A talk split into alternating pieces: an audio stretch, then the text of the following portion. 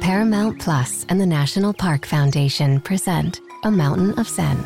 This Earth Week, you can live stream seven national parks for seven days on Paramount Plus. Paramount Plus, official streaming partner of the National Park Foundation.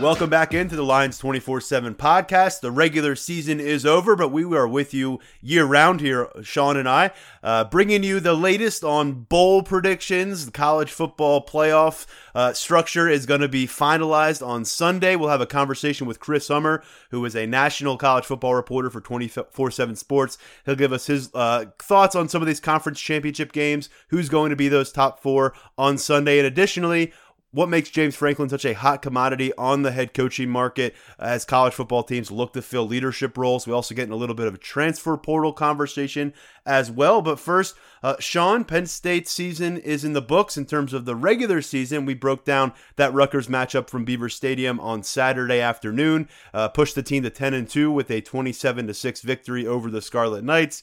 If you want to hear more on that matchup, I'm not sure why you would, but that's on our most recent episode. Sean, moving ahead, it's all about what's next for Penn State. Uh, we figure it's a marquee bowl. We just don't know where we're booking our plane flights to just yet.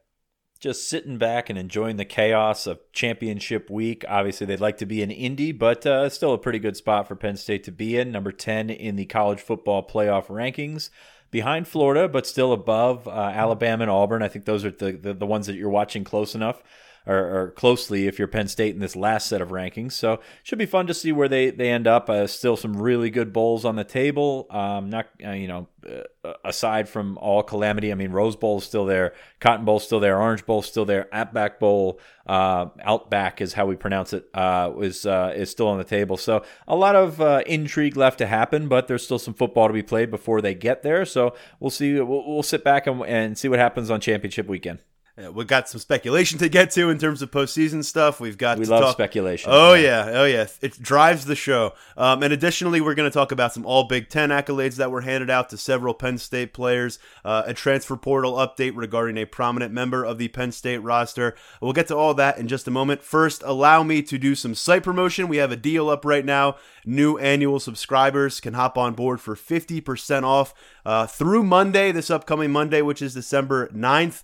Um, and that goes for monthly uh, members of our site as well. You can upgrade to an annual membership for half off that price for twelve months. So wanted to get that out there to our listeners. What happened while we've been away? Well, quite a bit. Uh, the Penn State uh, board uh, has a interesting meeting coming up Friday, as it turns out, Sean. Yeah, how about that? Uh, on the heels of yet another coaching search with James Franklin involved, uh heavily this time with Florida State. Um, they're going to meet and they're probably going to extend his contract. I say probably. I do expect them to do that. It's just kind of a way of leaving myself an out there. Um, but yeah, I expect to see some sort of extension. Uh, this is something that we reported on earlier in the week when there was a lot of that smoke about Florida State, whether or not he met with them or not. Um, we had heard that he did not meet with them on Sunday um, in New York City when he was up there for the Giants game. Um, still involved with negotiations with Penn State. Florida State, from what I understand, came after him very hard, uh, made, you know, some, some, some very good, uh, offers on the table,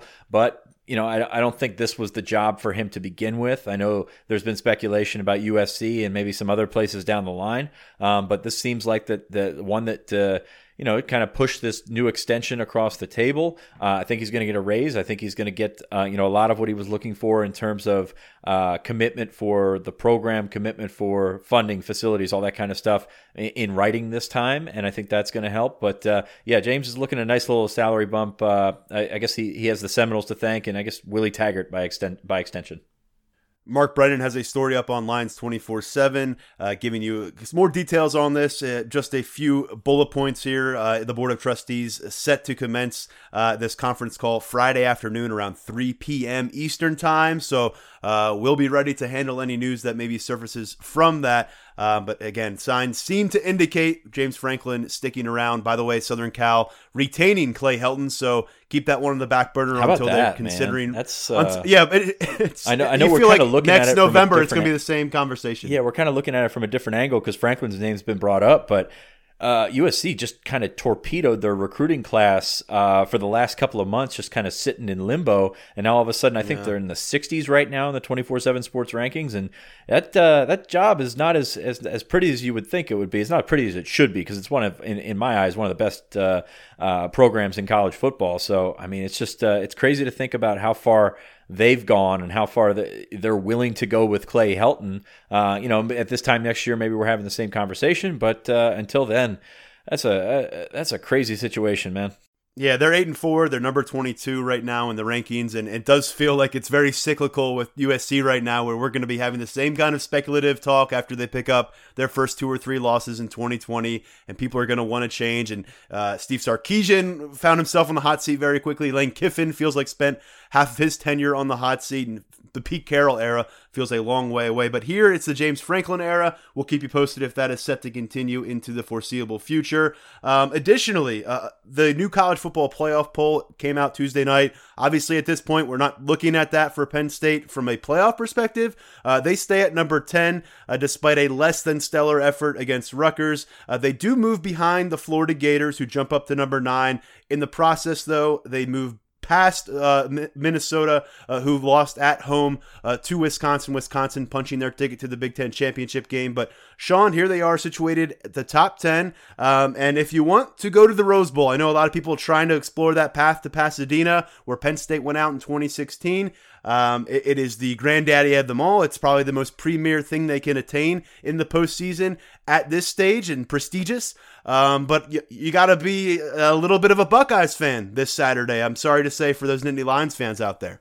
Well, I don't think you have to go that far, but you gotta you gotta root for Ohio State to win this game. Root against Wisconsin, maybe that's the and, better way to put it. And a, a lot of people are saying, you know, if Wisconsin plays it close, and I get that, and I think that's a, you know, it's it's a legitimate argument. But what is playing Ohio State close? Penn State played them, you know, eleven points. So uh, to me, anything above that eleven points, you got to go with Penn State to the Rose Bowl. I don't, I know it's not that simple, and I know the the, the Big Ten, you know, has some sway into this, but uh, man, that's a, it's going to be tough to turn around, especially when you say, you know, and I. I know Wisconsin went out and, and beat Minnesota pretty badly last weekend, but you turn around and you look at Wisconsin's losses, a blowout to Ohio State, and that loss to Illinois is that's got to be a killer right there, um, because, you know, Penn State's losses to Ohio State, to a top twenty Minnesota team, a, a Minnesota team that's going to end up in the top twenty. Um, you, you, I think you got a, a better argument with a two-loss team with those losses, and I think that's why Penn State's so high. So Wisconsin at number eight right now. I think that, you know, if they do lose, I do think they drop just below Penn State, and I think that, you know, it's it's not the be-all, end-all and say that Penn State's definitely going to go to the Rose Bowl, but if you're if you're handicapping this, I think it's got to be odds-on favorite is the Rose Bowl right now. Yeah, and if you're looking at the scoreboard uh, on Saturday night in third quarter and it's showing Ohio State up by four or five touchdowns, then you're probably feeling pretty good about Penn State's chances to go to Pasadena. On the other hand, if, if it's in the fourth quarter and this one's a one-possession game hanging in the balance, that's not what people are expecting, and that's not what Ohio State has encountered really at any point this season. A little bit of a scare from Penn State in the second half there, of course, but uh, you know, we'll see how that one shapes up. We talked about this before coming on because I wanted to make sure my facts were right, because the bowl stuff can go all over the place. There's a bunch of different avenues.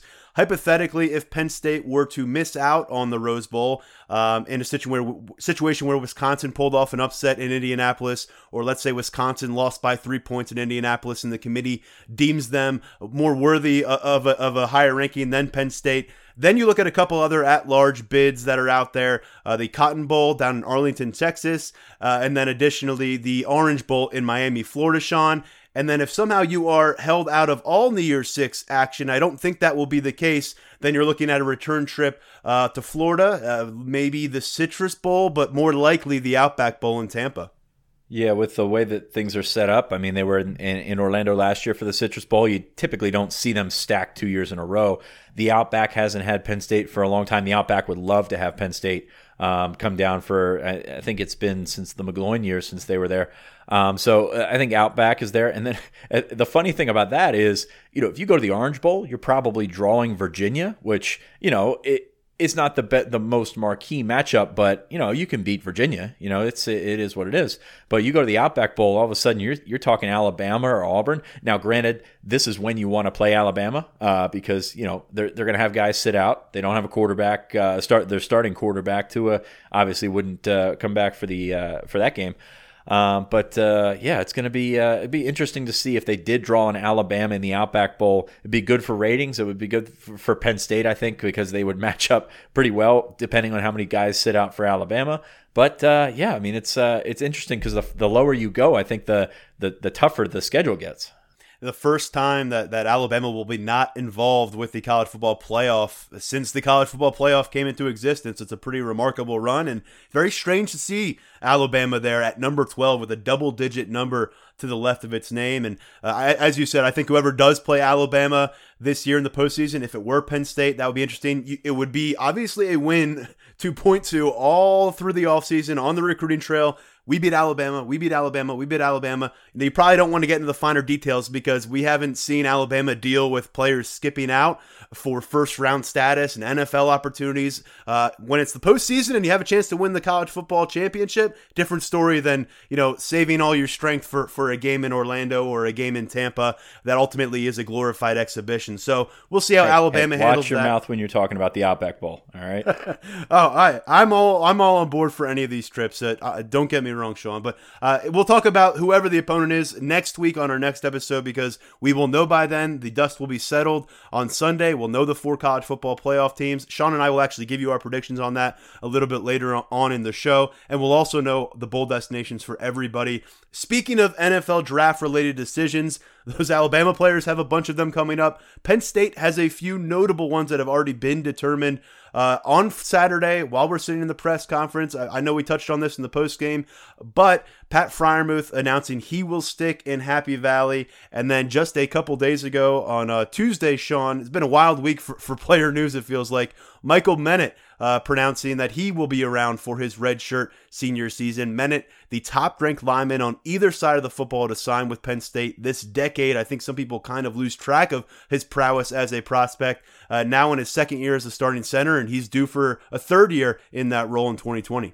Yeah, I mean, getting getting Michael Menet back, I think that's uh, that's huge uh, for this line next year. You look, you're going to lose Steven Gonzalez no matter what. Um, so you're gonna, you know, you're gonna shift Mike Miranda in there. You're gonna shift C J Thorpe over. You've got Caden Wallace coming back. There's so many pieces um, that are that are there to come back, and adding a third-year starting center to that mix, uh, I, th- I think can make a world of difference. I think Michael Menet had a really good season. Saw him as uh, he was an honorable mention pick this week for the All Big Ten teams. I actually thought he had a better year than Steven Gonzalez, who's the second-team guy. Um, but uh, yeah, really, really encouraged to see that coming back. And you know, for this offensive line that's been a work in progress, that actually was pretty, pretty good this year. Um, for for this group that's been a work in progress for years, to have some continuity uh, after losing Bates and McGovern early last. Last year, you got Menet coming back. Uh, you know, he's obviously a smart guy, athletic guy, uh, a guy that's going to be right in the mix for the Remington Trophy next year. Uh, it's just a huge thing for Penn State as they try to assemble pieces for another run in twenty twenty. And Freiermuth, who caught twenty-six passes as a freshman, forty-one this year, really proved to be a security net uh, for Sean Clifford, especially third down situations. A couple fourth down situations would often look to Pat Freiermuth to move the chains. As reliable a, a set of hands as you'll find on this roster, and really among the players at his position in the country. Uh, we talked about that on the postgame podcast Saturday. A, a huge win for the twenty twenty outlook to have Freiermuth on board. You really wondered about his approach to the situation, given the unique circumstances as a sophomore, to have that opportunity to head to the exit door. He will not do that, and that's obviously a big boost for the offense next year. One player who is making his way to the exits in Happy Valley is Yetur Gross-Matos, announcing on Tuesday he will enter the two thousand twenty N F L Draft following his junior season. We did not see him on the field against Rutgers, uh, an undisclosed injury coming off of that Ohio State game, which, by the way, was one of the finest, finest of his college career. Two t- two sacks, three and a half tackles for loss against the Buckeyes. Um, hope you enjoyed that performance. There's not many left. He does say he intends to join the team for its bowl game, so we'll see if he is on the field and ready to roll whenever that arrives, assuming New Year's Day. Um, but obviously, this is something that we've projected really since he started to come on strong as a sophomore, Sean. The writing has been on the wall here for a while. Yeah, he's been in those mocks for a long, long time, and that's one that we, you know, you kind of, before the season, you were you were slating him to go to the N F L. Uh, got a little bit of a wrap on his arm last week. I think he had it in a sling or just holding it up in his jacket, uh, his left arm. Um, so we'll see if he gets back for the bowl. Even if he does get back for the bowl, I, I don't see him playing a ton. I mean, you got to protect that draft status. J- James Franklin knows that. Um, for for a bowl game that's not a playoff game, a championship game, I mean, you can play him. There's there's ways of having him play in the game uh, that still kind of protect him. Plus, you want to get Jason Alway's snaps. You want to get uh, you know Adisa Isaac's got some uh, extended work against Rutgers, so you want to get some some of those guys going through there. Um, we'll see how much he practices in December and how much he plays, but I think it's a really good gesture. Even you know even if you know you're not going to play much, or the, the possibility is still there of not playing, I think it's a really good team gesture for Yetur Gross-Matos to say that he's going to be back. Now, from his draft status, I mean, the, obviously the spring's going to be big for him. He had a good year. He didn't have the dominant year that I think people expected him to. I think the staff expected him to, um, but he still had a very good year. It's finalist for the Hendricks Award, first team All Big Ten. Uh, I think I know it kind of seemed like a letdown, um, but he still had a, a, a pretty good year. Uh, scouts love the way that he moves. He's got that unique size. Uh, he's going to test well. I don't think he's going to test off the charts, but he's going to test well. Um, he's got a lot going for him character-wise.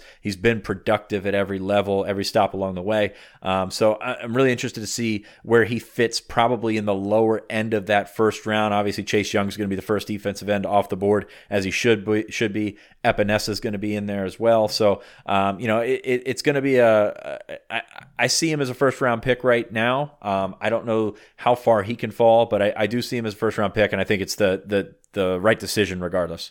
Yeah, you have to, I mean, that's the kind of grade that you have to jump at, uh, especially when you're in the trenches, taking that kind of beating on, on a game-by-game basis. And, uh, yeah, so far what I've seen, you know, he's in the teens, you know, low twenties, and there's a long way to go, and we'll see how he does in the combine. Sean Spencer. Hey, by, by, uh, by the way, uh, the, the yeah. response he got on Twitter, uh, I did not expect. It, it's something that we've seen from guys that, that, that will go to the N F L. Um, he put out that he was going, and usually you get, Uh, you're not ready. This isn't it. Uh, the re- the results were overwhelmingly positive, and after what we've been talking about most of the last month, I didn't know if I expected that to happen. So kudos to those that uh, responded in a positive manner. Positivity will go a lot longer, or a lot further than uh, you know whatever else you could have said to uh, Mister Gross-Matos at that point in time. And I do think part of that is because the fan base has had a while now to brace itself for this decision. It wasn't one that came out of the blue. Um, and the Pat Freiermuth, Fra- Pat Freiermuth development was a lot more uh, of, a, of a slap in the face, I think. People were like, whoa, what's going on here? We might lose Pat Freiermuth. I think people have digested for a while now that Yetur Gross-Matos, if he stayed healthy, um, and obviously he hasn't stayed completely healthy, but if, as long as he sta- avoided a major critical injury, that he was going to be uh, probably on his way out of campus. And, and we'll see how it shapes up for him. Uh, hopefully we'll have another chance to see him. In his absence uh, against Rutgers, Jason Owe, a redshirt freshman, got his first start uh, of his career opposite of Shaka Toney. Now, who else are we waiting on in terms of N F L draft announcements? The list has to begin with K J Hamler, back-to-back seasons leading Penn State in receptions, one of the more dynamic threats in all of college football. He's the punt returner for this team. He is the kick returner for this team, and he's the guy who often makes them go and comes up with big plays. Uh, have not heard from K J to this point, uh, but you certainly have to wonder, given his success, his speed, and and obviously he's not a guy that's going to grow up uh, physically to, to be much bigger than he is now. So N F L scouts, I think, have a pretty good indication of who he is. And obviously it is hard to coach that level of quickness that he brings to the table. Yeah, I think you can make arguments on both sides, which is why I lean go at this point, because usually when you can make bar- arguments on both sides, you know, the going, I'm not going to say it's safer, but it seems like the more uh, used outlet. So um, Hamler, I think uh, you watch this draft class, and it's a really, really good draft class for receivers, uh, including slot receivers. Um, Chenault from Colorado, I think, is probably the number one guy, but Hamler can slide into, I don't know, he's probably a third round guy right now. Um, you know, but that's uh, still a pretty good spot. So for a guy that's, uh, you know, had the A C L injury, he, he's probably, you know, we don't have documented concussions, but it's been obvious that, that there's been times that he's been knocked out of games. Um, but uh, for for that size, I don't I don't know how much more he can do at the college level in terms of preparation. I think if he goes out there, we saw he's got a four two seven on the board at, at Penn State. If he goes out there and runs something close to that, it's going to bump him up a little bit. But uh, yeah, I think uh, I, I I think you make arguments on both sides, and usually when you can do that, he's probably uh, probably lean go, but you know Penn State would love to have him back. If they did get him back, it's a, it's obviously a big piece of the puzzle for twenty twenty. You've got so much uh, coming back and going for you in that regard. Otherwise, uh, so we'll see what happens. So uh, that's one that's the, the, that we're kind of waiting on. I know the staff's kind of waiting for it. Um, you know. they want him back, but uh, it doesn't always happen. Spoke with a buddy of mine who has spent time in, in a couple different N F L scouting departments, and, and you know he, he seems to think that this wide receiver class is especially stacked in, in terms of you may be able to find first-round value in the third round, late in day two at that position. A big part of that is this junior class, and, and you know he's a redshirt sophomore, but he's part of that uh, that group, and uh, so we'll see. That's also something to consider. I really don't know what next year's wide receivers class looks like, and if that's a risk he's willing to take. Let's also remember K J Hamler suffered a very significant injury uh, before you know at the very start of his senior year, and that was not that long ago. So how does that play into this whole situation? Uh, we'll we'll learn more on K J when he's ready to tell us more. Um, some other names on defense. I'll start with Shaka Toney. Uh, you're already losing one starting defensive end. You know, Toney, a uh, second team All Big Ten performer. We'll get to all those All Big Ten accolades in a moment. Uh, but, but he's one that obviously jumps out to me. He's got that uh, that athleticism that people covet off the edge, but you, you do wonder if he could come back, even put put it more together as a fifth-year senior next year and build up on that stock. Shaka had a really good year as, as an all-around defensive end. I mean, that's kind of the what we were pushing uh, going into the season in terms of playing the run. I uh, don't know that he got the the explosive pass rush plays. I know he had a the really good game against that was Purdue um, earlier this year, but still, uh, it, it, once again, arguments on both sides.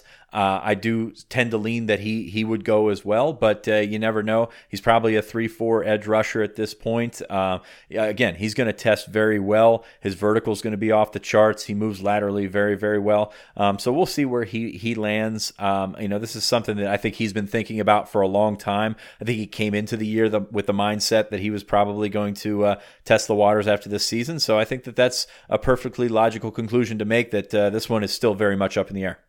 A couple true junior defensive backs to throw your way here, Sean, because they finished the season maybe with different trajectories. Uh, and Tariq Castro-Fields, starting cornerback, a guy who's been heavily involved in the secondary since his freshman year in two thousand seventeen. Uh, we saw him miss the Rutgers game, as well as Yetur Gross-Matos. Um, and we also saw him certainly struggle a bit. And, and, and, you know, we don't know all the defensive ramifications that, that may have impacted him in pass coverage, but uh, he certainly had his issues in November, to say the least. And then you You have Lamont Wade at safety, a first-year starter, another guy who played as a true freshman in twenty seventeen, and then spent his sophomore year, you know, working through that adjustment to safety from cornerback, admittedly losing a lot of his confidence, but he says that confidence is back. I think you could see it often on the field. We know he is also a father. I don't think that's something that we can just ignore. Um, really curious to see how both of these guys handle what they're going to encounter with this decision. Yeah, I think so, and I think I think Wade will come back. I think it's a little bit uh, more gray for Castro-Fields, because Castro-Fields does have the size that that, that Wade doesn't have. So um, I think I think it would serve Castro-Fields well to come back. Um, you know, you know, you don't really often want to say that uh, just sweeping about somebody, but the way that he ended the year, I think we, we saw some really good things early on in the season from him uh, in in run defense, in in some man-to-man stuff. But yeah, he he, he was caught. Uh, Caught cheating a little bit, uh, caught out and about, uh, freewheeling a little bit, and it really didn't help uh, help the way that he looked. So not, uh, I don't think he was as bad as some of the people on our board thought he was, um, but still, I, I think he can improve a lot. I think both of those guys coming back would would, would go a long way for both of them. Go a long way for them, and go a long way for that Penn State secondary. We talked about some of the young talent they have, but uh, being able to bring both of those players back would be pretty darn uh, good for reinforcing what they have moving forward. The other name to, to, to mention here, Sean, and I know uh, it may surprise some people to hear this one, but last year we had a couple surprises on the offensive line. Not necessarily surprises, but guys who left early. Uh, Connor McGovern ended up being a third-round pick. Ryan Bates went undrafted, although he did land on an active roster with the Buffalo Bills this season. Each of those guys for, uh, decided to forego their final season at Penn State. Will Fries now faces a similar situation. He's played a lot of football for the Nittany Lions at both tackle positions. Guy was the full-time starter on the right side here as a redshirt junior, and he too has that opportunity, if he so chooses, to turn pro. Well, first off, I, I think it's a disservice to Fries to talk about his entire season uh, with you know with with the focus of just that Ohio State game. Now, number one, that's going to point out a lot of his shortcomings, so that's going to hurt him in the draft process. But he played pretty well uh, other than the Ohio State game. So there's kind of uh, column A, column B. You take a little bit from each. Um, but yeah, struggling against Chase Young, who most most people struggle against. But yeah, I think he could. I think he would be better served coming back, putting together a uh, a complete season. Um, it's just I don't know that there's enough out there that would make him a draftable guy right now. I mean, Ryan Bates went out there last year and didn't get drafted. Now, he eventually did catch on. Um, Fry's in a similar situation where he's been good at times, um, hasn't been overly dominant. Um, but, uh, yeah, I think it might be a learning uh, a learning example. I think another thing there is he saw Steven Gonzalez have a similar um, trajectory last year in which he was fine. You know, he was good, uh, but he didn't really uh, – he, he wasn't overly dominant. And he came back for his senior year, had a good senior year, and now all of a sudden Gonzalez is on the on the radar as a guy that can be drafted. So I think Fries is a guy that comes back. Um, you know, there's always that caveat that he's played a lot of football, but I think Fries, Fries is a guy that comes back. And if he does, that really solidifies things up front uh, going into twenty twenty. Yeah, Des Holmes, Caden Wallace waiting in the wings at offensive tackle. Rasheed Walker, of course, a redshirt freshman, handled himself very well on the left side this year. And if Fries were to come back, you're looking at only replacing one player on this offensive line, uh, Steven Gonzalez, who has been entrenched at guard since twenty sixteen, a long time. Uh, but you like what you've got. You've got two guys that, that gained a lot of experience at right guard this year with Miranda and Thorpe. Um, Anthony Wiggin has spent a year developing as a redshirt, coming by way of, of, of the junior college route. So uh, they have options there. Bryce Effner is another name to know, uh, but we'll we'll look ahead and, and we'll have answers here. It's nice to get these answers early though, because last year I was waiting in the airport in Orlando, Sean, you know, the day after the bowl, and we're like handling and juggling all these announcements. So hey, we appreciate the early uh, updates, and I'm sure the Penn State coaching staff does as well. Yeah, you got an idea. I mean, what, uh, two weeks until signing day, so you got a, an idea of what you're playing with with numbers, and, and every little bit helps when you're f- trying to forecast that stuff. So, yeah, I think it's usually, what, January fifth or something like that, where this kind of avalanche hits you, and all of a sudden you've got every story running uh, back to back to back to back. A little bit of that this year, but, uh, you know, it was a nice little uh, uh, it was a nice little run in waves this year. Well, we will extend the will he stay or will he go conversation to the transfer portal, because as we referenced last episode, Justin Shorter uh, last Tuesday entering the portal. It was right before we recorded uh, our most recent regular podcast, not including the post-game um, edition. Uh, the very next day on Wednesday, he was off of the Penn State roster. And, and to me, that goes in line with what James Franklin said this summer in Chicago at Big Ten Media Days. Uh, if you declare for the portal, you are not going to be considered, you know, you are welcome back to the team, but it's going to be on the team's terms. And if you're looking, we're looking, and swiftly removed from the roster.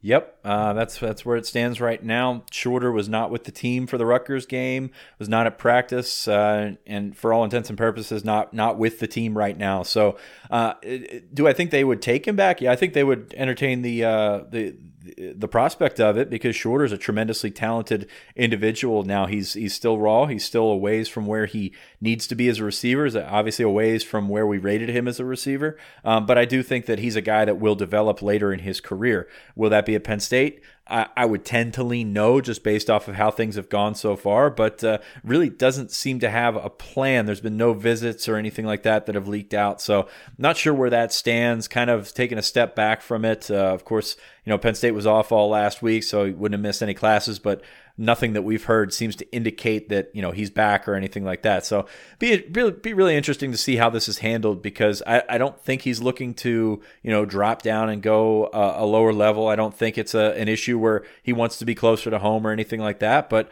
Uh, you know, it, it could mean a lot of things, because it's it's the year, the time of year where everybody's talking about scholarship numbers, everybody's talking about how they can fit in, and really, very rarely guys move up and make a big impact. And I think that, you know, a couple of guys are few and far between, and that's kind of helped influence um, some other guys that think that they can do that when that's not necessarily the case. So I I, I don't know where this one's going to go. Uh, a slim chance of him getting back to Penn State, but I do think that that, that window would be open for Penn State to to say, hey, you know, you, you've got an opportunity here. You were a starter as a redshirt freshman. Uh, I'm not sure w- what they're looking for in terms of uh, spreading the ball around or or getting starting position or going to a place that has depth or talent or anything like that, but keep on developing, see what can happen here, because, you know, the door is open and he does not have to sit out a year if he stays at Penn State. And as a reminder, last year we saw a couple Penn State players enter the portal before ending up back on the roster. Safety Lamont Wade, who we just mentioned, uh, had a, a third-team All-Big Ten campaign.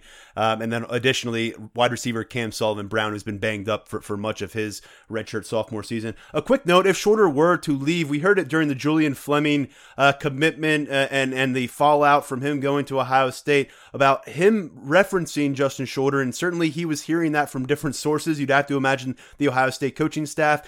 And, you know, people in other recruiting departments right now are able to point to this with wide receivers. And, you know, you look at Joe Moorhead's last year, they had four players catch more than fifty passes. That was twenty seventeen. The last two years combined, they have one guy, K J Hamler, who has gone over fifty passes. That was this year. Last year, they didn't have anyone go over fifty receptions. So uh, there's an issue right now, and there's a pretty steep drop-off between Hamler the last couple years and any other wide receiver. Last year, the next most productive receiver, it was a tie. Jawan Johnson, DeAndre Tompkins both had twenty-five catches. This year, Jahan Dotson has twenty-four catches. So a far cry from the way we saw the ball spread around in large doses in twenty seventeen, and something that Ricky Ronnie, James Franklin, and Jared Parker are going to have to address this offseason, not just internally, but on the recruiting trail when discussions come up. No doubt, no doubt. And when you're looking at twenty twenty and all, we talk about all the pieces that are back in place. I mean, you look back and you posted a thing this week on the on the uh, Big Ten championship game in twenty sixteen, and you see Mike Gesicki going up and making plays, and Blacknell making plays, and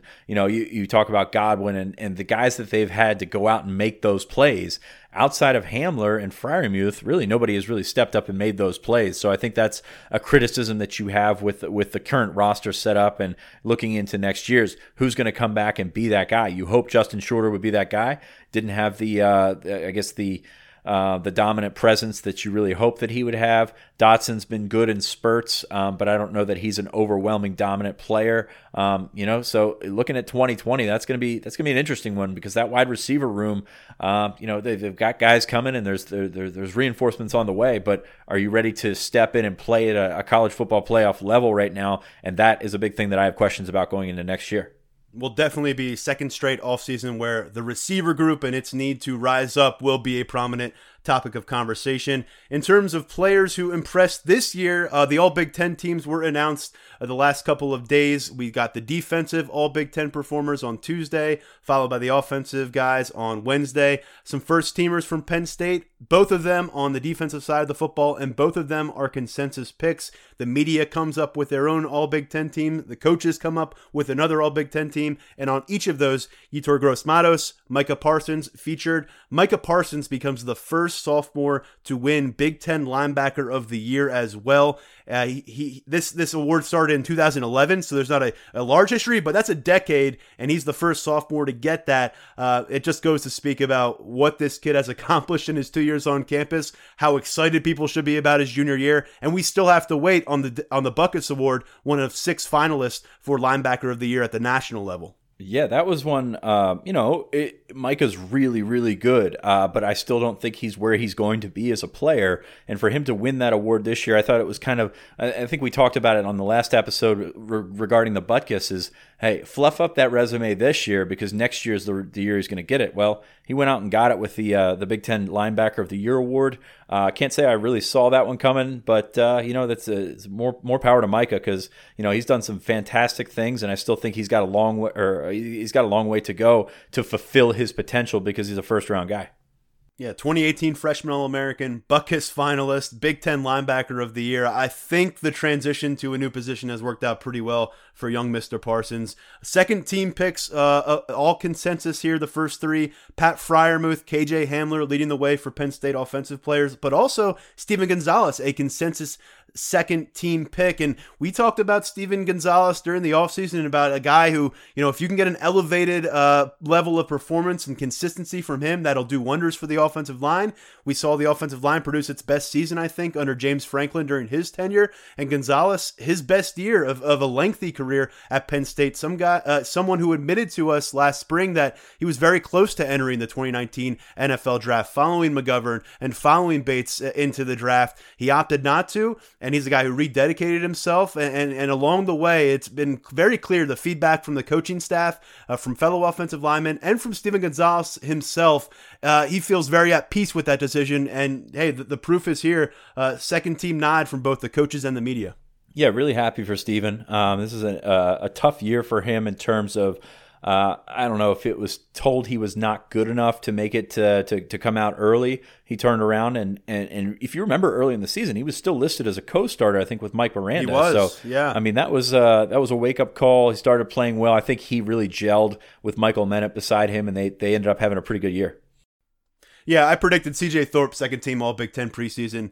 Did, didn't quite get there, but maybe maybe I was one year ahead there. But congrats to Steven Gonzalez, a guy we've enjoyed talking to and, and wishing him well. We got another month to cover these guys, but uh, very cool to see him get to this point.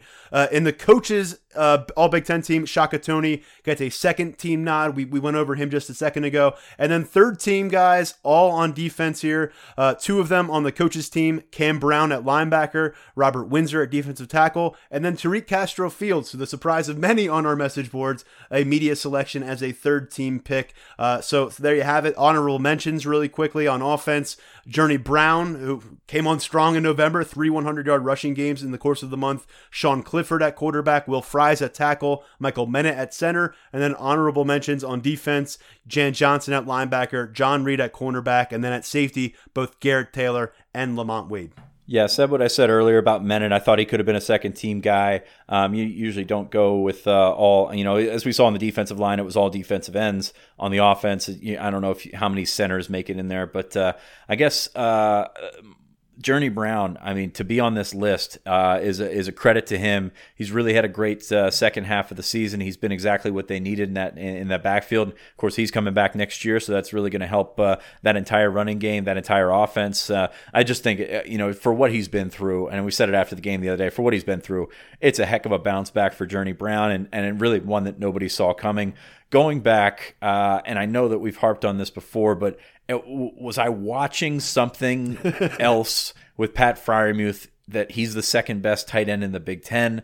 Um, I, I just I can't believe that that that this happens again. I mean, we talked about the Mackey Award when this when this whole snub thing happened. You think, okay, he's still the best tight end in the Big in the Big Ten. He's still the guy that's going to come out. And, and Bryson Hopkins from Purdue comes out, wins the tight end of the year, which I didn't even know that was an award. I just assumed it was just the first team guy. Um, but if you if you don't know who Bryson Hopkins was, he caught one pass for three yards against uh, against Penn State when they visited back in October. Um, seven touchdowns, which is great. It's tough to argue with. The, I mean, it's a numbers game. sixty-one catches, eight hundred thirty yards. Now, ten catches, one hundred forty yards against Maryland, eight catches, one hundred forty-two yards, and two touchdowns against Indiana. Um, so, I mean, it's it, the numbers are what they are, but Pat Freiermuth is the best tight end in the conference. Come on now. Bryson Hopkins was included in that semifinalist list for the Mackey Award. By the way, I think when you were talking about that and harping on it a little bit last week, you said you were stunned that Freiermuth was not on the finalist list for the Mackey Award. That was a semifinalist list he wasn't on, Sean. For Still, the I was, award. I was so, forecasting. Yeah, no, it, yeah. It's even more perplexing. Yeah, he wasn't on the finalist list either. So, but next year, hey, if if he's looking for a little bit of an edge, he's not really the guy I think needs it. But, you know, he was not the Big Ten uh, first team tight end. He was not a Mackey Award semifinalist. And obviously there's the whole N F L draft and the money that lies beyond Penn State to, to keep him motivated. So should not be lacking for any kind of edge entering his offseason. Uh, we'll be back with a conversation with Chris Hummer. Uh, he covers the national college football landscape for twenty-four seven Sports, get into the college football playoff picture, talk national stuff, talk about James Franklin as a head coaching candidate and where he is in that pecking order. And additionally, a little bit of transfer portal news and, and where Chris kind of projects this offseason going, not just at Penn State, but across college football as it's year number two of the transfer portal in full effect. Stay with us. First, a quick word from a sponsor. You can now relive the best moments of the UEFA Champions League twenty-four seven. The UEFA Champions League channel is a new twenty-four hour streaming channel serving non-stop goals, highlights, and full match replays from the world's most prestigious club competition. Reminisce on your favorite moments, legendary players, and brilliant goals with the UEFA Champions League channel, streaming around the clock on Pluto T V and the C B S Sports app. You can now relive the best moments of the UEFA Champions League twenty-four seven. The UEFA Champions League channel is a new twenty-four hour streaming channel serving non-stop goals, highlights, and full match replays from the world's most prestigious club competition. Reminisce on your favorite moments, legendary players, and brilliant goals with the UEFA Champions League channel streaming around the clock on Pluto T V and the C B S Sports app.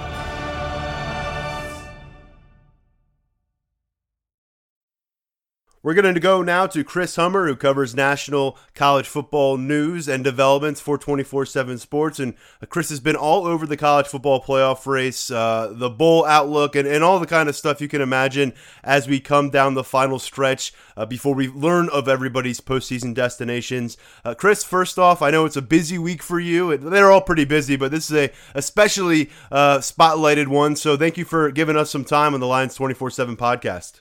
Yeah, man, I'm happy to. Anytime. It's a nice break from uh, all the coaching searches and transfer portal stuff, so I'm happy to hop on. Uh, there's plenty of that to come, but what we've got ahead for us this weekend, Chris, a great schedule of games. I know Penn State football fans wish that myself and Sean were flying out to Indianapolis to cover the action at the Big Ten championship game, but that's where I want to start with this. Ohio State versus Wisconsin. It, it's it's a two-loss Badgers team uh, and an unbeaten Buckeye squad that tops all of the college football playoff. Um, what is your outlook on this game? We saw these two teams play earlier. Competitive game. Ohio State then, you know, put the foot on the gas pedal in the third quarter and took off with that contest. Is there any reason to believe that this may turn out differently? I think the only thing you can look at is the way Jack Cohn played last week against Minnesota. Um, that came came in adverse conditions. He was on the road. It was literally a blizzard out there for portions of the game. And he played the best football of his career. If that Jack Cohn can show up against Ohio State, I think the game could be much closer given Wisconsin's defensive strengths and Jonathan Taylor and that offensive line. You could kind of lean on the Buckeye defense a little bit and uh, slow down the game. But that, that means Jack Cohn has to play exceptional football for Wisconsin to have a chance. And I'm not really sure if I trust Jack Cohn to do that at this point. It would take Jack Cohn playing another one of those games and the defense playing out of its mind for the game to stay close.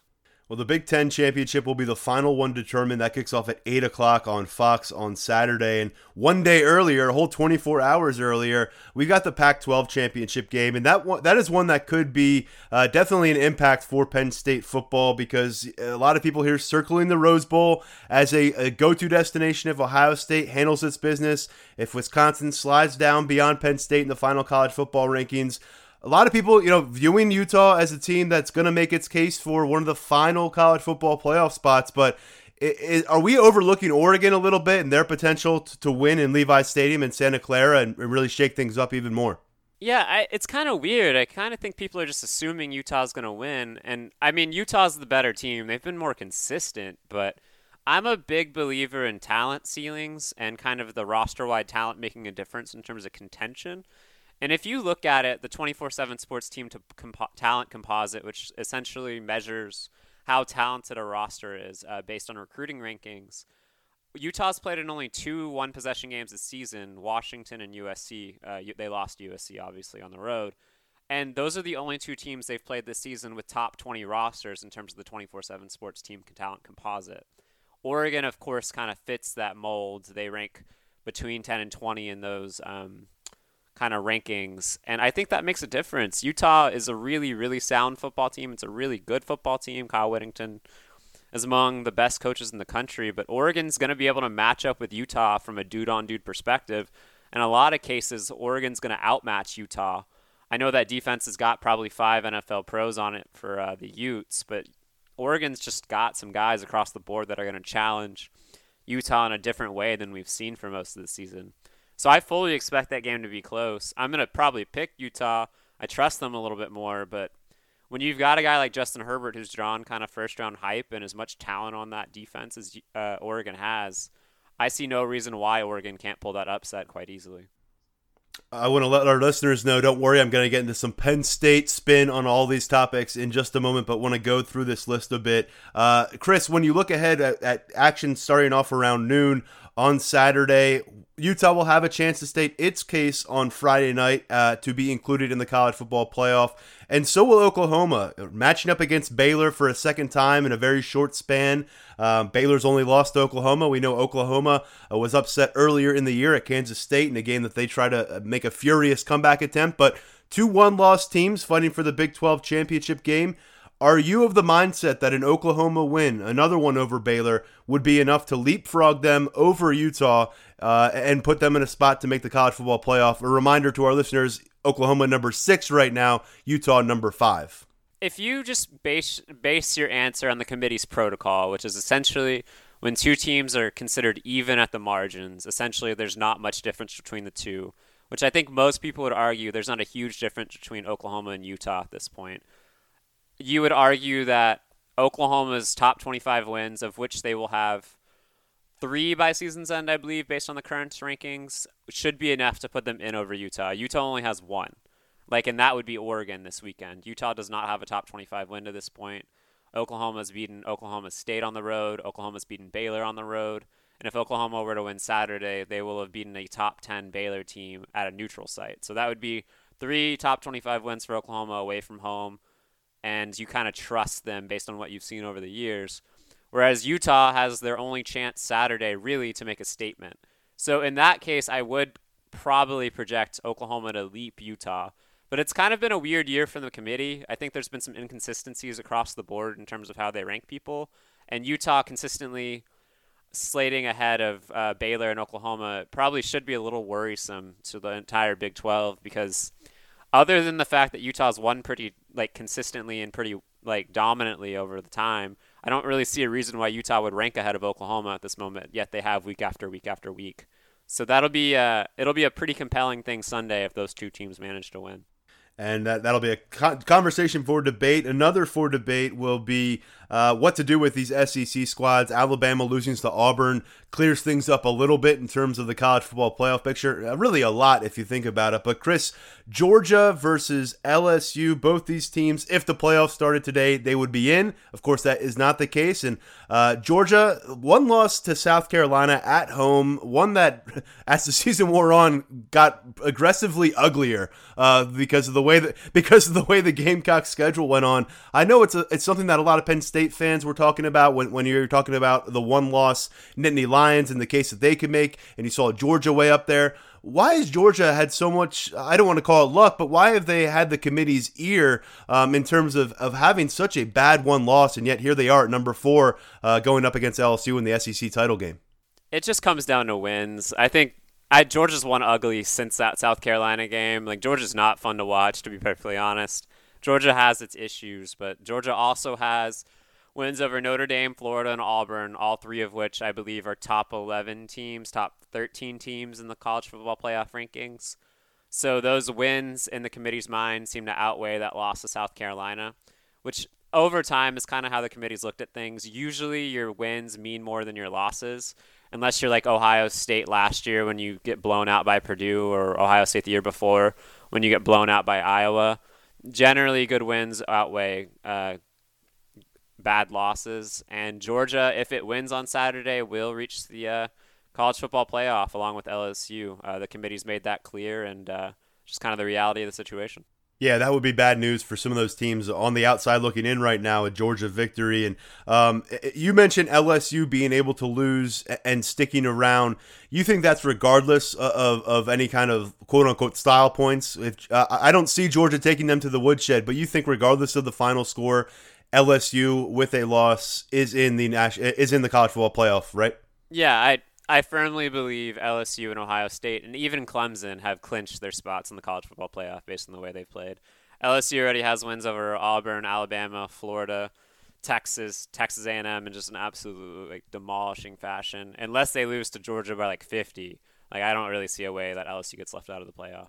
You mentioned three of the four top teams you feel have clinched their spot. I know you're going to get the most pushback, and you know this too, about Clemson. They're a team that people are already questioning their status despite the unbeaten record. Um, I know we're not supposed to tie in what they accomplished last year, but we're all well aware of the win streak they are on. For you, why, why do you think Clemson has separated itself in a way that it seems the majority do not believe they have? And I think there's a lot of folks who would love to see them lose to Virginia and be left out of this thing in the A C C championship, but it, it sounds like you don't think that would be the case. Yeah, Dabo Sweeney's not making it easy for people nationally to root for Clemson. This little old Clemson shtick that he has is kind of getting old, but I understand it. He's trying to motivate his team. But, like, Clemson, I think it just comes down to how they've beaten teams. Like, I don't really care what your schedule looks like. If you're beating South Carolina by thirty-five on the road in a rivalry game, you're pretty good. Same thing when you just go to N C State and kick the crap out of them. Same thing when you beat a previously ranked Wake Forest team by forty-eight points. Like, Clemson is just rolling. And if you look at, like, historic numbers, so average scoring margin is a number I like to use to kind of measure how strong a team is overall throughout the season. I think the amount you beat somebody by is a pretty good measure of how consistently dominant you are. The and the B C S, or College Football Playoff era, Florida State, that twenty thirteen team, is number one. They beat teams by an average of about forty-two points per game. Nobody's come close to that in history. Number two right now is Ohio State currently. I think they come in at like thirty-eight points per game. And then number three in history right now would be the twenty nineteen Clemson Tigers. So that kind of shows you how dominant Clemson's been from week one on. I realize there was a close call to North Carolina, but outside of that, they've just dominated teams. And I think based on what we know about Clemson and based on their talent, I don't know how you can look at them and not see one of the four best teams in the country, even if they do slip up against a ranked Virginia team. Ohio State, let's say let's say both teams cover the spread in their own right. Ohio State, L S U, they win, they finish thirteen and oh, they wait for the college football playoff announcement on Sunday. They know they're in, but if Chris Hummer is making the choice, who is number one? I think Ohio State is the most complete team in the country based on what we've seen. Uh, just offense, defense, special teams, just like from a talent perspective, Ohio State is the most impressive team I've seen. I think they'll stay number one uh, if both of those teams cover the spread. The only way I see that changing, and if Ohio State plays close to Wisconsin and L S U just blows out Georgia, I think L S U would have a strong argument to jump. But like, let's just assume both teams cover. I really do think Ohio State holds on to that top spot based on their dominance from week one to week fourteen. They've just been the best team in the country, in my opinion. The degrees of upsets uh, would vary among these conference championship games, but if you had to pick one favorite in these conference championship games to go down, I'm not saying that's going to be your prediction, but who do you think is most susceptible to losing on Saturday or Friday night? I think it's Utah. I really, I really do. I just think Oregon is more naturally talented. I know Oregon's not necessarily better, but that's a game that we saw Oregon win last year with a kind of a rock fight. I think Oregon is going to come in confident there. I think Justin Herbert, it could be a difference maker against that secondary. I I really I do I'm not I'm not picking Oregon, but I certainly picked Oregon to cover what I believe is a seven point spread right now. I I think that's going to be really close. This Penn State team is going to be sitting and watching and waiting and, and, and until Sunday to find out what its fate is. It seems the College Football Playoff Committee thinks very highly of the Nittany Lions. They they dropped only a couple of spots, losing to Ohio State on the road, a game they were down twenty-one nothing at one point. It ended up being a twenty-eight seventeen game. Uh, and, and also, they made Ohio State the number one team after beating Penn State, uh, leapfrogging L S U at that time. How do you kind of uh, view Penn State in light of the committee's uh, assessment of them through these uh, few weeks, month or so now? And what do you think that maybe means for them on Sunday? I won't lie. I've thought the committee's overranked Penn State a little bit, but I understand why. I mean, Penn State has two really solid top twenty-five wins over Iowa and Michigan, Iowa being on the road. They've played Ohio State closer than anybody else this season. And losing to Minnesota doesn't look great following that Wisconsin game, but that was on the road. It was the biggest game at Minnesota in probably fifty years. P J Fleck had two weeks to prepare for that game. I think based on what we've seen this year, Penn State's not exactly the most dominant team. They're not even the most fun team to watch. Like, the offense has really struggled late in the season. I believe the offense has dropped somewhere in the fifties in average yards per play, which is just not very good when you consider some of the talent Penn State has offensively. And I love watching K J Hamler as much as anybody, but sometimes that offense can be um, can be a little uh, a little tough to watch. But you have to – Penn State has the wins. They've played Ohio State closer than anybody else. And I think based on what they've done this season and based on where the committee ranked them on uh, Tuesday, Penn State is most likely going to head to the Rose Bowl, just kind of given what we've seen, unless Wisconsin plays Ohio State really close. I think – Penn State's probably earned that. I think Penn State's wins are as good as Wisconsin's, and James Franklin's done an exceptional job with a really young team this year, and uh, I think he deserves a lot of credit for that.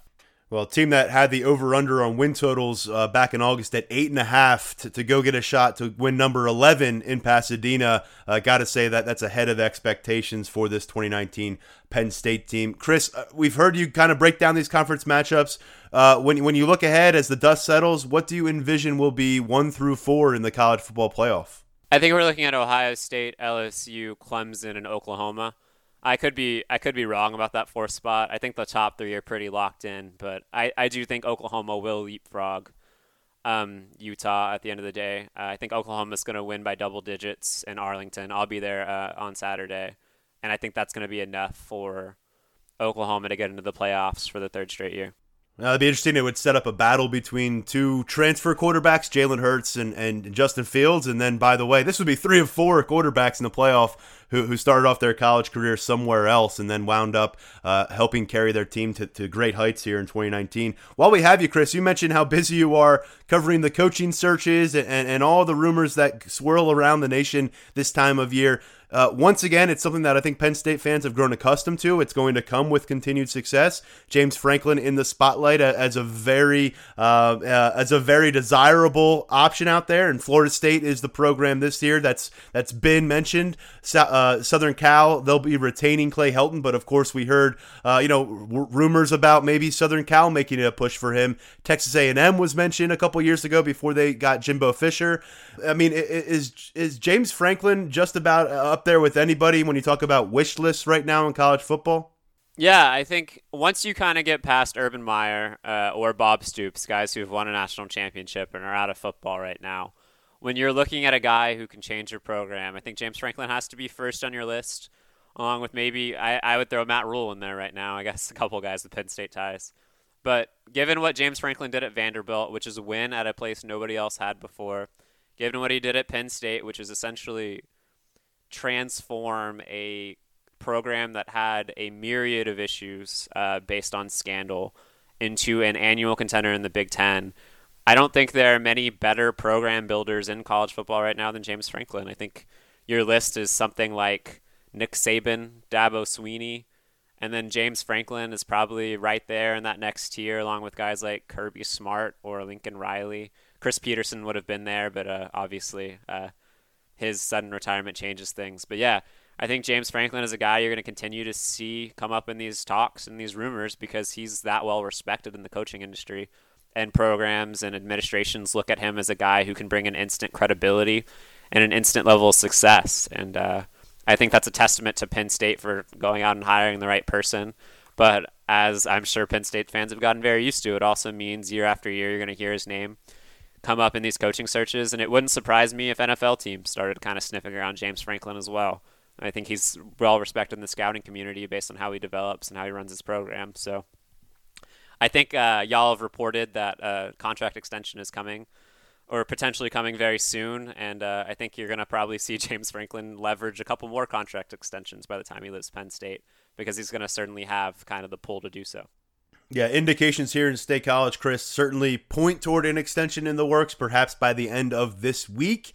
But uh, I think it's fair to say if they continue to win, if, if they knock on the door of the playoffs or finally break through that door in twenty twenty, guess what? His name's going to come up again for jobs that open up and, and, and so on and so forth. And Penn State will need to continue to come to the table with options to keep him around. Um, so moving ahead, last topic I wanted to touch with you, Chris, because it is about to go full throttle. I know it's already there, uh, but it's about to take another step. The transfer portal two point oh. This is the second year that we're going to try to wrap our, our minds around this. Uh, one guy already entering it from the Penn State roster, Justin Shorter, and, and a very notable player at that, former top-ranked wide receiver when you look at twenty eighteen rankings for twenty-four seven Sports, a five-star prospect, has not been able to put it together, has started several games, though, as a as a redshirt freshman.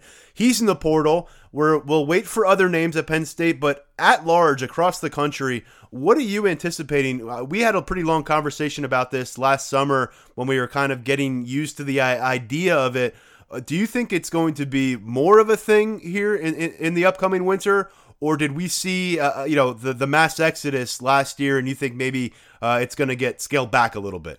I think it might scale back only slightly, uh, just because if you kind of look at how the portal shook out last year, the majority of guys who left especially from bigger programs who were bigger recruits at one point, either ended up in the G five or at the F C S level. A guy like Justin Shorter is going to find a soft landing spot no matter what. He'll have his options. He's that talented. But kind of that next tier of guys is going to have to fight for a small amount of spots. Um, you'll see some programs aggressively attack the transfer portal. Illinois is a great example of that in the Big Ten. What Lovie Smith did this year transformed his program completely. And uh, I think I've even seen them kind of brand themselves as graduate transfer U uh, over the last couple weeks, which I think is smart in this era. So in that way, I there will still be tons of players transferring. There were over two thousand players in the F B S who left last year. I would expect that number to be somewhere around the same, maybe slightly less. But uh, this is a thing that's here. I believe uh, I certainly had a large part in tracking the portal on Monday. We had over seventy F B S players enter that day. Uh, we've had about twenty a day since, including another five or ten this morning.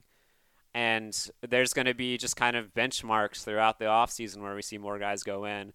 Once they have uh, coaches sit down with their players for evaluations after the season, you'll see it happen. After conference championship weeks, you'll see it happen. When coaches leave to take other jobs, you'll see it happen. When coaches come in, you'll see it happen. You'll see it happen after spring ball, in the middle of spring ball, and then again before fall camp. Uh, the transfer portal is a thing that's here to stay, and I think we're going to see a constant trickle of names as the months and weeks go by. And we'll see, I I forgot to mention this, but the N F L draft, once people get their kind of evaluations back, you're going to see a couple of guys in smaller schools potentially jump into the portal as well. So this is going to be a thing that uh, it's just kind of the new reality of college football. It's our mini version of free agency, and uh, it certainly created a lot of buzz. Well, no site covers the transfer portal like twenty-four seven Sports. Chris Hummer is a big part of that coverage, and he's a big part of the coverage at large for the college football uh, conference championships upcoming. As he said, he'll be at the Big twelve title matchup between Baylor and Oklahoma. Major ramifications there. Hey, Chris, thank you so much for giving us some time here on uh, Thursday morning. We look forward to seeing how things play out through Sunday, and uh, hopefully get you back on the podcast sooner rather than later. Yeah, man. Thanks so much for having me on. Thanks again to Chris for his time, breaking down all the action. You can uh, follow his coverage on two four seven sports dot com. A good week to be in tune uh, with what's going on across the college football landscape.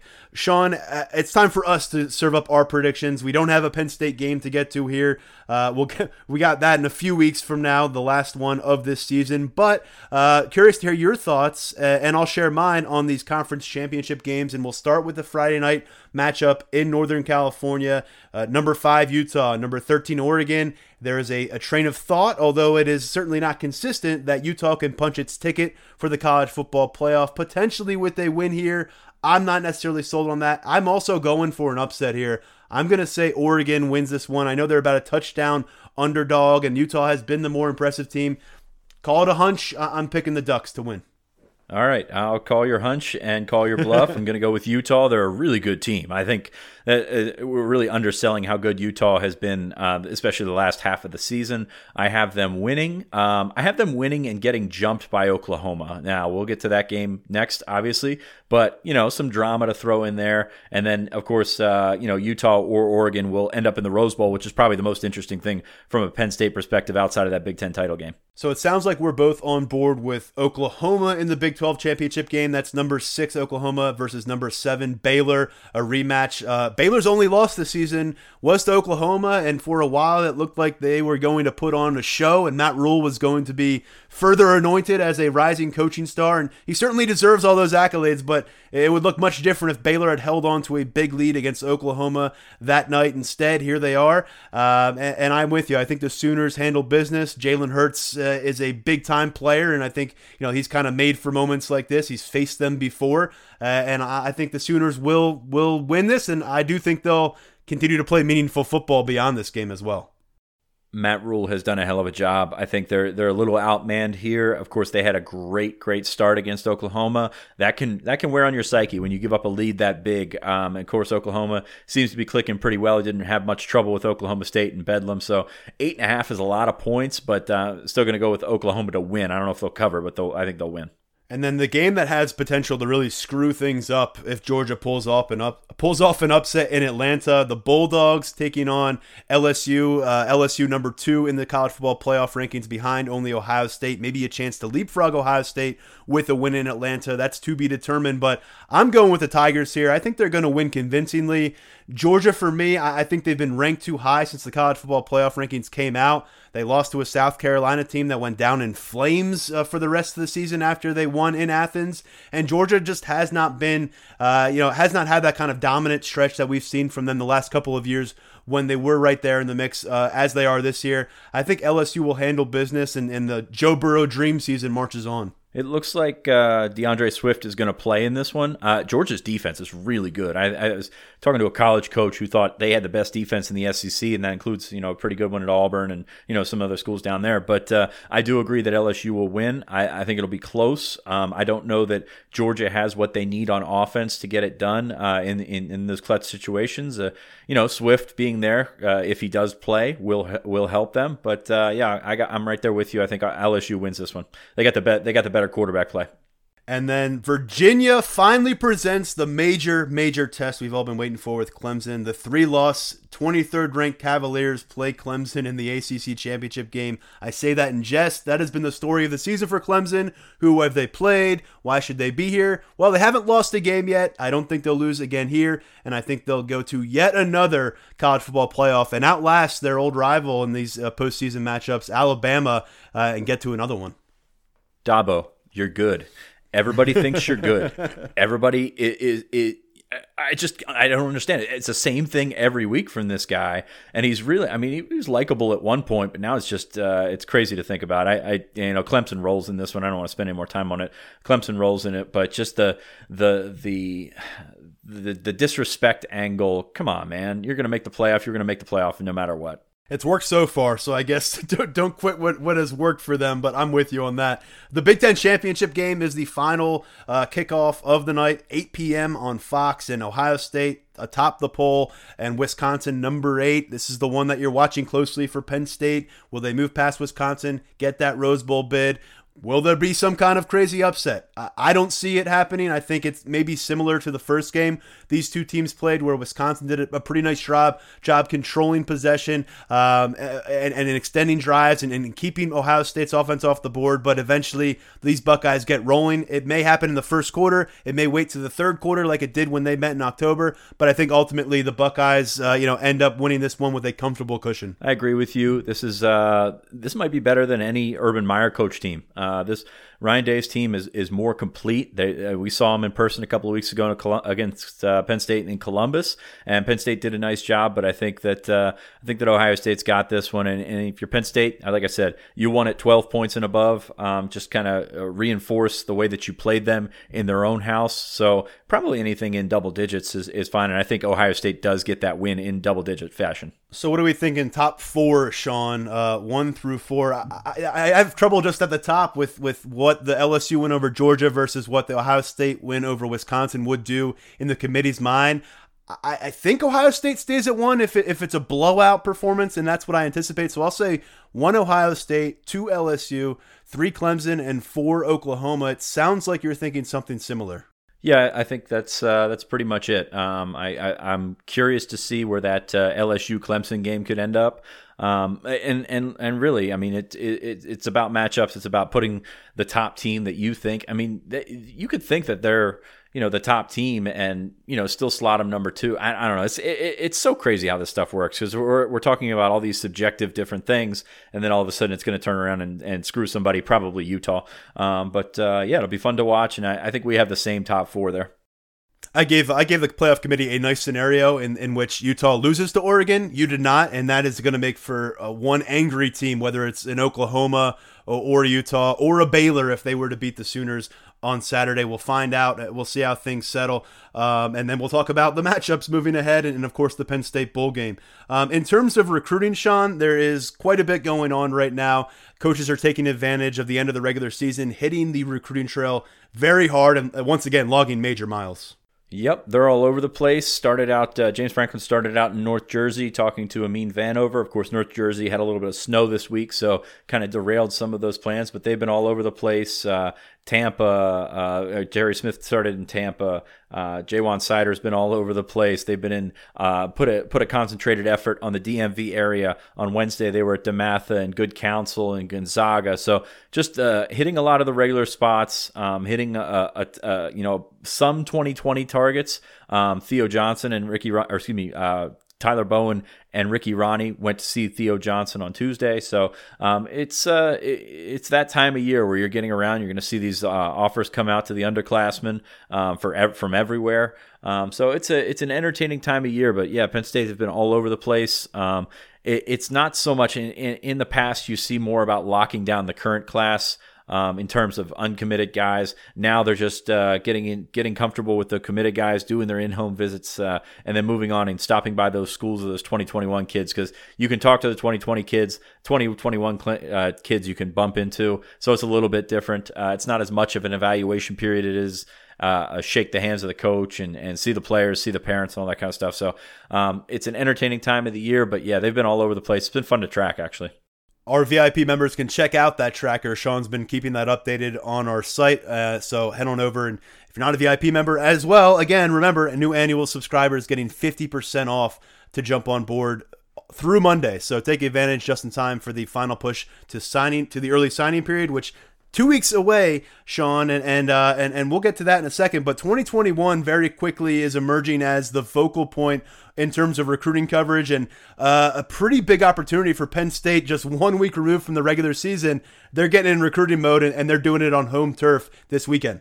Yeah, as I mentioned, when I kind of talked myself in three circles uh, in the last uh, in the last little segment, um, yeah, twenty twenty-one visit weekend. It's kind of a D M V type junior day. Uh, Caleb Williams, five-star, top quarterback, probably the top overall player on Penn State's board, uh, going to come up for a visit. He was just down at L S U. I think L S U leads here, but I think Penn State's got an opportunity to to sort of sell him on their plan. Um, this is sta- they, they, they like the Penn State staff. Of course, location works for them.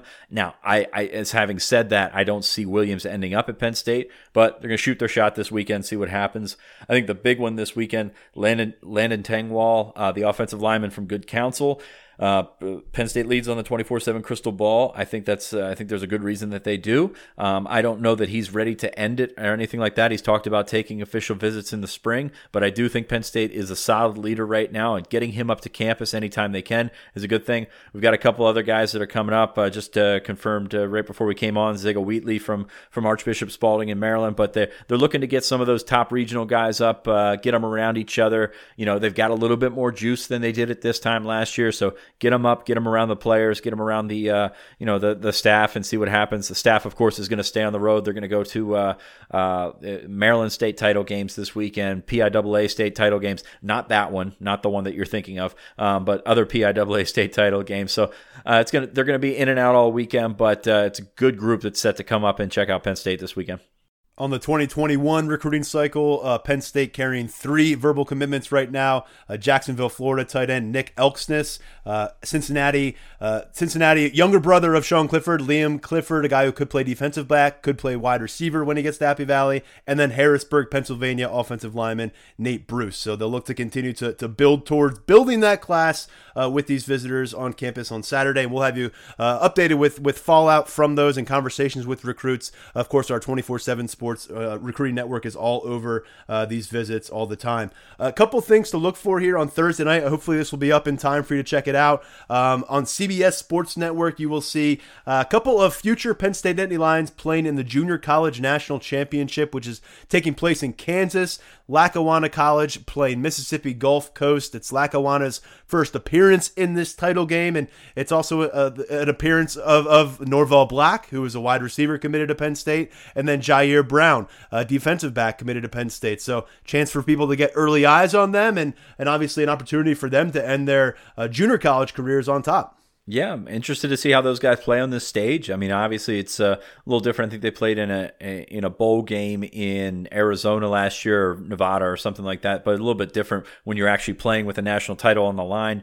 Um, so yeah, I'm interested to see how Jair Brown, this, this game's going to be on the C B S Sports Network. Um, so it's going to be worth checking out. Jair Brown, Norval Black. We've seen some good things from both of them this year. Really interested to see Brown. I think Brown is a guy that could come in and, and, and make a ripple on the depth chart right away. Um, still, still, interested to see where Norval Black can do that because of, we talked about the receivers earlier, but I think Jair Brown, if you're looking at the two right now, is probably the guy going to be the guy that has the uh, quickest impact in Happy Valley. Second straight year, Penn State will bring in two Lackawanna college products, last year signing offensive lineman Anthony Wiggin, who redshirted, and then Jaquan Brisker, who saw substantial action at safety. Uh, quick note here, three Penn State commits uh, getting significant twenty-four seven sports rankings bumps, Sean. And uh, I'll start with a guy who jumped from the lowest to the highest and just had a story up on, on Lines twenty-four seven about this. Soraya Fisher, uh, Western Pennsylvania standout, committed a couple weeks into the season, a guy who, when they offered him, he was in the eight hundreds. In terms of a ranking. Right now, he's at one sixty-four in twenty-four seven Sports Composite. He has climbed from number eighty, from eighty-four rating to a ninety-two rating over the course of the last six, seven months. And Barton Simmons, uh, upon rev- uh, who's uh, the scouting director at twenty-four seven Sports, upon reviewing his senior film, thinks he may be able to stick a linebacker, although he's got him slotted as a weak side defensive end. And he is number nine nationally now among weak side defensive end prospects and the number three recruit in the state of Pennsylvania. Yeah, it's a big bump for Fisher, and his, his composite's going to go up because I think Rivals just bumped him a couple of points in their system as well. So um, that's a that's certainly a good thing. Fisher, probably a guy that's, uh, I, I don't know if I would call him an underrated get or a, maybe a forgotten man in this class, but heck of a football player, a guy that I think can come in and play maybe special teams early. Uh, I'm curious to see, and Barton mentioned it, can he stick at linebacker? I, I don't think that's in the cards long term, but I, I do think that he has the athletic ability to start there and play, and, and when I say start, I mean begin begin his career there and, and play a little bit and get into the rotation, maybe as a third teamer or something like that. I do think eventually his upside is at defensive end. He's got tremendous length. He, he's got the length of a guy that's about six foot five. Um, so it'll be interesting to see how his career trajectory takes off. Um, you know, we mentioned I think we mentioned this a couple of weeks ago, but be interesting to compare him to maybe a Nick Tarburton, who was a linebacker in high school. Tarburton, I don't think, was as fast. I think it was kind of an immediate change to put him at defensive end. Um, Fisher, you could probably see him play a year at linebacker and then eventually make that change um, because I think this kid is, uh, you know, I, I don't want to say he's an athletic freak, but, you know, when he starts lifting, when he gets into a, a proper nutrition program, I think the weight's going to come on. I mean, he's about two hundred fifty forty-five pounds right now. So I think that he's going to continue to get bigger, and I, I don't see him staying as a two-point stance guy. I'm pretty sure uh, Tarburton spent about three spring practices at linebacker before making that transition, so it was not a long stay in the linebacker room for him. Um, if you think the running back room is crowded now, wait until next year. Keziah Holmes will be part of that. Uh, he jumps up thirteen spots. His ranking goes up, or his rating goes up ninety-one to ninety-two. He's now one hundred sixty-two overall in the country. And then the other guy who gets a big bump here, Sean, Curtis Jacobs, from number sixty-four to number thirty-four. He is definitely knocking on the door of five-star territory, and his rating is up to number uh, is up to ninety-seven, I should say. That is uh, pretty easily the highest rating among all Penn State commits when you look at the way twenty-four seven Sports evaluates them. Yeah, and he's up to number forty-five in the composite after the latest uh, uh, composite update. So, I mean, that's a, that's a good spot. I mean, if he, he's, I believe, an Under Armour All-American, so he's going to go down there, and we're going to see what happens uh, when he gets into that uh, that deep pool down there with a ton of talent.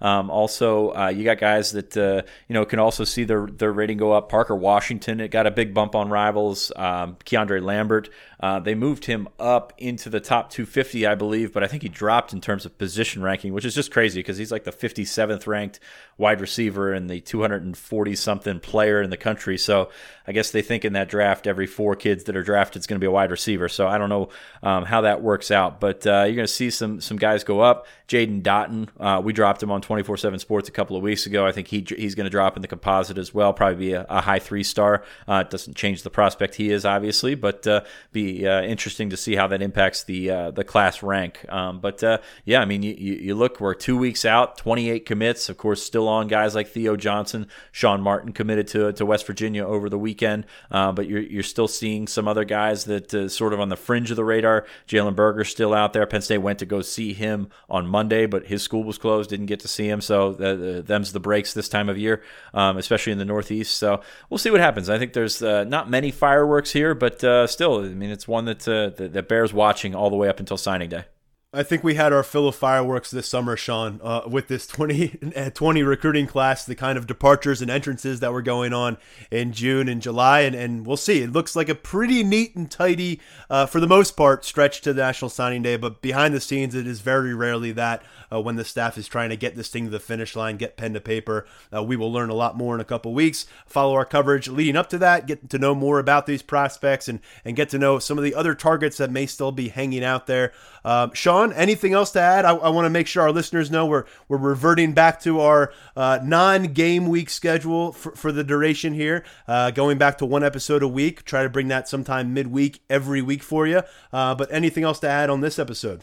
Not particularly. We'll see what happens. I'm excited to watch some championship football this weekend. Uh, I'm excited to see where Penn State ends up. Of course, we'll, we'll probably talk about it early next week with the, with the bowl, but uh, still some intriguing opportunities out there for the Nittany Lions on the recruiting trail. Check it out. Uh, our Coaches on the Road thread is just a, it, it's one of those things where, you know, we don't uh, cycle a ton of uh, front page stuff go through there, but there's always updates on those Coaches on the Road. So if you happen to check it out, uh, there's, you know, we're adding visitors in there. We're adding where the coaches are. We're adding, you know, what's uh, what's the latest buzz on some of these other guys. So it's uh, definitely one of the more interesting threads uh, this time of year. So I do encourage you to check it out and, and retain the information when you do check it out. That seems to be uh, something I, I, I have to say. I probably shouldn't have to, but I, I have to say.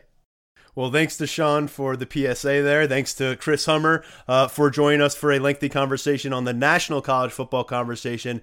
And thanks to, to my body for holding off on too many coughs. It's been a rough week with the coughing fits. So hopefully, I'm glad we were able to sneak in an episode here. Uh, and moving forward, we'll be back with one episode a week. And next time, we'll know Penn State's next opponent and the bowl destination and hopefully have our flights scheduled. For now, uh, I'm Tyler Donahue on behalf of Sean Fitz, wishing you all the best and a great week ahead. This is the Lions twenty-four seven podcast.